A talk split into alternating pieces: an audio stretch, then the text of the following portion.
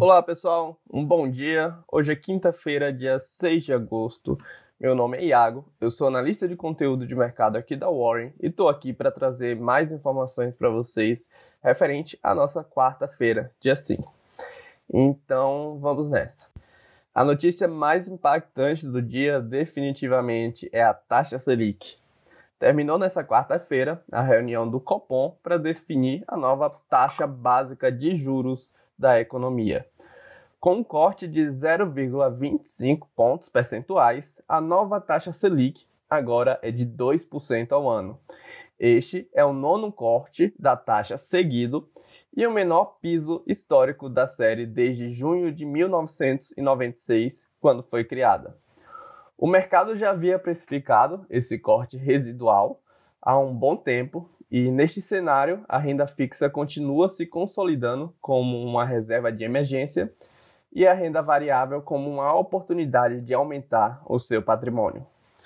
Na bolsa brasileira, o Ibovespa fechou em alta nesta quarta-feira, em meio ao cenário exterior mais favorável, com um avanço no acordo entre democratas e republicanos nos Estados Unidos. A bolsa chegou a 102 mil pontos. Abrindo caminho para o principal índice brasileiro subir, os papéis da Petrobras tanto os preferenciais quanto os ordinários, foram destaques nessa sessão. Subindo mais de 6%, os ganhos da companhia estatal foram guiados pela alta superior a 3% do contrato do petróleo Brent e do contrato texano. E não foi só a Blue Chip Petrobras que se deu bem na sessão ontem. A Vale também avançou em 2,45%, com o minério registrando uma nova sessão de ganhos. Mas quem ficou lá em cima mesmo foi a Clabin, depois de mostrar resultados recordes em seu balanço do segundo trimestre de 2020, com um ótimo volume na venda. Uh, infelizmente, o câmbio levou a um prejuízo de 383 milhões, mas ainda assim os papéis dispararam quase 10% nessa sessão, com os investidores avaliando que os resultados vieram melhor do que o esperado. Nas bolsas americanas em Wall Street, as ações subiram nesta quarta-feira pelo quarto dia consecutivo. Os investidores ficaram mais otimistas com o progresso dos legisladores no pacote de alívio do coronavírus nos Estados Unidos. Após dias de impasse, os democratas e republicanos parecem estar se aproximando de um acordo com concessões de cada lado. O sinal mais recente veio da Casa Branca, que se ofereceu para estender o seguro federal de desemprego extra para dezembro. Nos juros futuros, a curva ganhou um pouco de inclinação nesta quarta-feira, com aumento de prêmios na ponta longa. Nos vencimentos das taxas a curto prazo, a aposta majoritária era de corte de 0,25 pontos percentuais.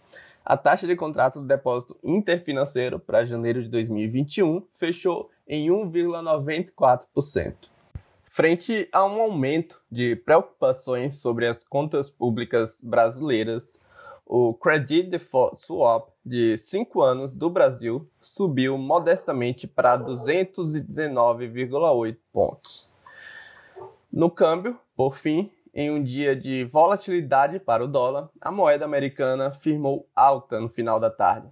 A expectativa frente ao câmbio está na possibilidade de existir ou não futuros cortes este ano. A Petax, que é a média oficial do dólar no dia, encerrou a sessão em R$ 5,27, uma baixa de 1%.